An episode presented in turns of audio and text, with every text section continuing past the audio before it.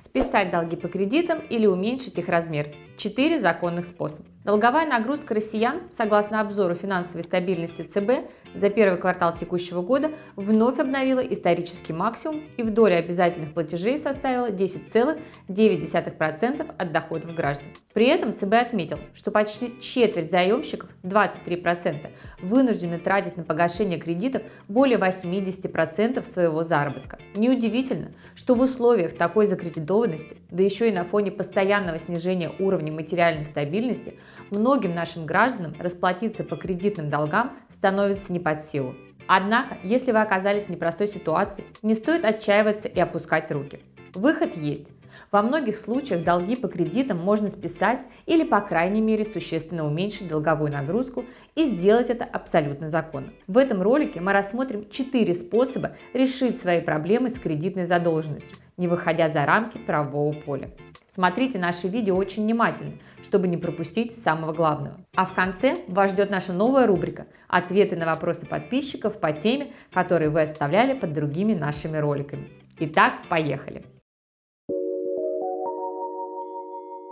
Способ номер один – реструктуризация. Реструктуризация долга представляет собой изменение условий кредитного договора таким образом, чтобы снизить текущую долговую нагрузку заемщика и сделать ее посильной путем уменьшения обязательных платежей, представления временной отсрочки или иным способом. Разумеется, здесь следует четко понимать, что при изменении условий договора сам долг никуда не исчезнет и платить его все равно придется. Более того, в большинстве случаев в итоге заплатить придется больше в связи с продлением пользования банковскими средствами, за которые банк продолжит брать проценты. Однако при наличии серьезных уважительных личных причин или под влиянием внешних обстоятельств банк может списать заемщика штрафы и пени, а в некоторых ситуациях даже уменьшить проценты по кредиту или тело кредита. Реструктуризация может осуществляться различными методами. Первый Снижение суммы обязательного платежа за счет увеличения срока кредита. Это наиболее распространенный и самый невыгодный вариант для заемщика.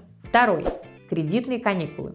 По сути, это отсрочка долга по кредиту на срок от 1 месяца до 2 лет. При этом проценты по кредиту в период каникул платить придется, что в результате также обойдется заемщику довольно дорого. Третий. Замена валюты по кредиту как правило, предоставляется банкам в связи с соответствующими указаниями властей в условиях девальвации рубля. Четвертое. Отмена штрафов и пени. Это крайне редкий вариант, но иногда банки идут на это, если видят, что при таких условиях у заемщика действительно появляется возможность погасить кредит. Пятый. Снижение процентной ставки по кредиту. Это самый выгодный вариант реструктуризации, но он доступен далеко не всем кредитам и не для всех заемщиков. Как правило, банки идут на этот шаг по ипотечным кредитам и только в том случае, если заемщик допустил просрочку впервые. Шестой. Господдержкой по ипотечным кредитам. В некоторых случаях государство субсидирует частичное погашение тела кредита, как это было, например, в 16-17 годах. К сожалению, в настоящее время такая поддержка государства уже не применяется, но не исключено, что в будущем подобная практика может быть возобновлена. Часто реструктуризация осуществляется путем комбинирования нескольких методов. Например, снижение суммы обязательного платежа может сочетаться с одновременным снижением процентной ставки. Очевидно, что прежде чем воспользоваться возможностью реструктуризации, необходимо просчитать все «за» и «против», поскольку в большинстве случаев итоговая сумма кредита выйдет дороже. Но уменьшение суммы обязательного платежа или отсрочка может позволить заемщику выйти из трудного положения. А отмена штрафов и пени, замена валюты и снижение процентных ставок уже поможет реально списать часть долговой нагрузки. Что делать, если банк не хочет реструктуризировать кредит? К сожалению, в ходе обсуждения возможности реструктуризации кредита банки обычно предъявляют к заемщику довольно высокие требования и далеко не всегда соглашаются на эту процедуру. В таких случаях целесообразно намекнуть банку о том, что вы готовы инициировать процедуру банкротства. И если банк никак не отреагирует на это, действительно обратиться в арбитражный суд с заявлением о банкротстве. В этом случае у вас будет возможность вернуться к теме реструктуризации долга в процессе процедуры банкротства, поскольку суд здесь будет целиком и полностью на вашей стороне. Для банка же это не очень выгодно, поскольку ему придется предоставить уже более мягкие условия реструктуризации, и с момента вынесения судебного решения он не сможет применять в отношении вас никаких штрафных санкций.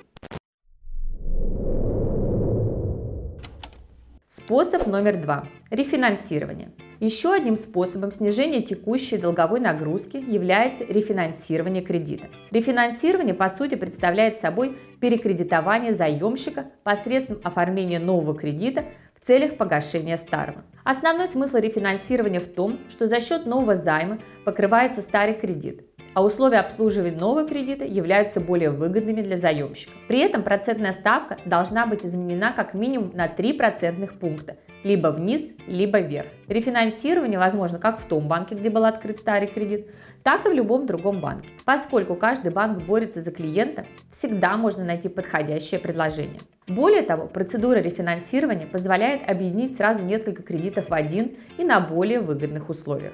Как и реструктуризация долга, его рефинансирование предназначается для снижения текущей долговой нагрузки на клиента банка и не всегда предполагает ее итогового уменьшения. Существуют методы рефинансирования, сходные с реструктуризацией, например, уменьшение суммы обязательных платежей за счет увеличения срока кредита. При этом ставка по новому кредиту может быть даже более высокой. Однако рефинансировать задолженность можно и по более выгодным схемам, например, путем снижения ставки по новому кредиту с сокращением его срока. Тем не менее, следует внимательно изучить договор с банком. Во многих случаях банки навязывают страховку, которая сводит на нет всю выгоду от перекредитования. Таким образом, решение о перекредитовании следует принимать исходя из обстоятельств вашей конкретной ситуации и, конечно же, действующих предложений со стороны банков. Итак, как мы видим, процедуры реструктуризации и рефинансирования помогают снизить текущую долговую нагрузку и иногда немного уменьшить итоговую сумму за счет отмены штрафных санкций или снижения процентной ставки по кредиту. Но как такового списания долгов в этих процедурах все же не происходит. Полного списания долгов по кредитам возможно добиться только пройдя через процедуру банкротства. В настоящее время в России действуют две процедуры банкротства – стандартная и упрощенная. Рассмотрим каждую из них подробнее. Упрощенное банкротство. С сентября текущего года у граждан появилась уникальная возможность полностью избавиться от своих долгов по упрощенной процедуре банкротства. Плюсы упрощенной процедуры банкротства. Осуществляется бесплатно. При стандартной процедуре банкротства необходимо оплачивать услуги финансового управляющего, почтовые расходы, расходы на публикацию для кредиторов и расходы на приглашение специалистов и так далее. В общей сложности для должника стандартная процедура выливается в сумму от 50 до 200 тысяч рублей, что далеко не каждому под силу. Не нужно обращаться в суд. Заявление на банкротство подается в районный МФЦ, что очень удобно и психологически явно комфортнее, Финансовый управляющий также не назначается. Быстрое списание долгов. Через 6 месяцев после подачи заявления в МФЦ все долги списываются навсегда, и человек начинает жизнь с чистого листа, тогда как стандартная процедура банкротства длится от года и более. Минусы упрощенной процедуры банкротства. Необходимость предварительного проведения исполнительного производства и закрытия его судебными приставами в связи с невозможностью взыскания. Это значит, что если банк или МФО не обращались в суд, а, например, передали долг коллекторам, то упрощенное банкротство становится невозможным равно как и в случаях, когда суд состоялся, но судебные приставы не прекратили исполнительное производство. Узкий коридор задолженности от 50 до 500 тысяч рублей. То есть, если сумма долга более полумиллиона рублей, то списать его в упрощенной процедуре опять-таки не получится. Как мы видим, основной точкой отсечения от возможности бесплатно и быстро избавиться от долгов является требование о закрытии исполнительного производства. Таким образом, этот способ списания долгов целиком и полностью зависит от решения ваших кредиторов. Если они не хотят взыскивать долги через суд, а продают их коллекторам, то единственным законным способом списать долги остается стандартная процедура банкротства. Стандартная процедура банкротства. Начать стандартную процедуру банкротства вправе как кредитор, так и должник. Это значит, что если у вас нет реальной возможности расплатиться по долгам, вы можете сами обратиться в арбитражный суд с заявлением о банкротстве. Стандартными условиями банкротства являются Наличие долга более 500 тысяч рублей. Просрочка погашения долга более трех месяцев с момента решения суда. Однако, если сумма долга меньше и при этом присутствуют явные признаки неплатежеспособности, то вы также вправе подать заявление на банкротство. В случае, если суд признает вас банкротом, то все ваши долги, за исключением личных обязательств, таких как алименты или выплаты по возмещению вреда, будут закрыты автоматически и навсегда. Минусы стандартной процедуры. Высокая стоимость. Расходы составляют от 50 до 200 тысяч рублей. Длительность. Стандартная процедура длится от 6 месяцев и по факту часто затягивается, иногда и на несколько лет. Судебная процедура. Участие в суде, да еще и по такому деликатному делу, всегда создает психологический дискомфорт. Бюрократический подход. Необходимо грамотно подготовить и оформить пакет документов, правильно уведомить кредиторов, соблюсти множество иных формальностей. Продажа имущества на торгах. Если у вас, например, долг по ипотеке, то ипотечную квартиру у вас заберут.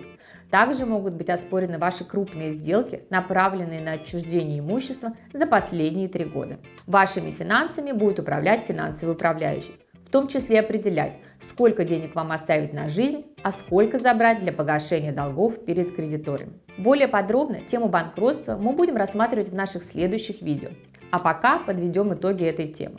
Итак, если у вас возникли проблемы с кредитами, необходимо четко сориентироваться в сложившейся ситуации. Если трудности временные, то имеет смысл в реструктуризации или рефинансировании долга. Если же трудности глобальные и вы не видите иного выхода, то следует задуматься о банкротстве, стандартном или упрощенном, в зависимости от конкретных обстоятельств. Если же вы растеряны и не знаете, как выбираться из долговой ямы, не теряйте времени и обращайтесь к опытным юристам юридической компании Юрвиста. Мы всегда поможем вам найти правильное решение о вашей ситуации, какой бы трудной она ни была. А теперь к вопросам подписчиков. Юлия Спасенко спрашивает. Здравствуйте, у меня с алиментов приставы удерживают 50% в пользу банка. Я слышала, что алименты должны быть неприкосновенны приставами. Что мне делать, подскажите, пожалуйста. Отвечаем. Юлия, вы правы. Алименты являются одним из видов дохода, на который не может быть обращено взыскание. Но если такое с вами произошло, то нужно приставам предоставить справку о том, что поступающие денежные средства являются именно алиментными платежами. Второй вопрос задает наш подписчик Геннадий Лель. Может ли банк подать в суд, если я плачу ежемесячный платеж не в полном объеме? Отвечаем. Если платеж по кредиту внесен не в полном объеме, то это уже считается просрочкой и, соответственно, будет образована задолженность, на которую в соответствии с кредитным договором будут начислены пени. И если вы не обращались в банк с требованием об отсрочке или рассрочке платежей, то банк вправе обратиться в суд с иском о взыскании с вас задолженности. Следующий вопрос от Инны. Здравствуйте. Как заставить пристава закрыть исполнительное производство по 46 статье? За несколько лет по исполнительным листам не взыскано ни копейки – Имущества и счетов нет. Хочу сделать внесудебное банкротство. В соответствии со статьей 36 Закона об исполнительном производстве требования должны быть исполнены в течение двух месяцев, за исключением актов по административным правонарушениям. Они подлежат исполнению в течение двух лет. Срок действия исполнительного производства о взыскании долгов, по сути, никакими временными рамками не ограничен, и пристав э, может продолжать его вести и по истечении двух месяцев, пока не вынесет, например, постановление об отсутствии имущества и невозможности взыскания долга, на основании которого исполнительное производство и может быть окончено. Стоит также отметить, что срок для всех исполнительных действий пристав в постановлениях устанавливает сам. То есть заставить закрыть исполнительное производство пристава невозможно. Законодательство, во всяком случае, такой процедуры не предусматривает. Пристав сам будет решать, когда ему его закрыть. Ну и последний вопрос на сегодня от Левтины Игоревны. Здравствуйте! Сколько времени могут искать кредитного должника по имеющимся исполнительным листам? По сути, тот же ответ, что и в предыдущем вопросе. Законом предусмотрен двухмесячный срок, но пристав сам устанавливает срок исполнительного производства, например, розыска должника в период с такого-то числа по такой-то и указывает его в постановлении. Исполнительное производство может быть прекращено, окончено и исполнительный лист возвращен взыскателю только после того, как приставом были выполнены все действия по данному производству. Розыск, опись имущества, арест имущества, ограничение на выезд и так далее. Ну а на сегодня все. Подписывайтесь на наш канал, задавайте вопросы. Данную рубрику мы сделаем постоянной. Берегите себя и своих близких. До встречи!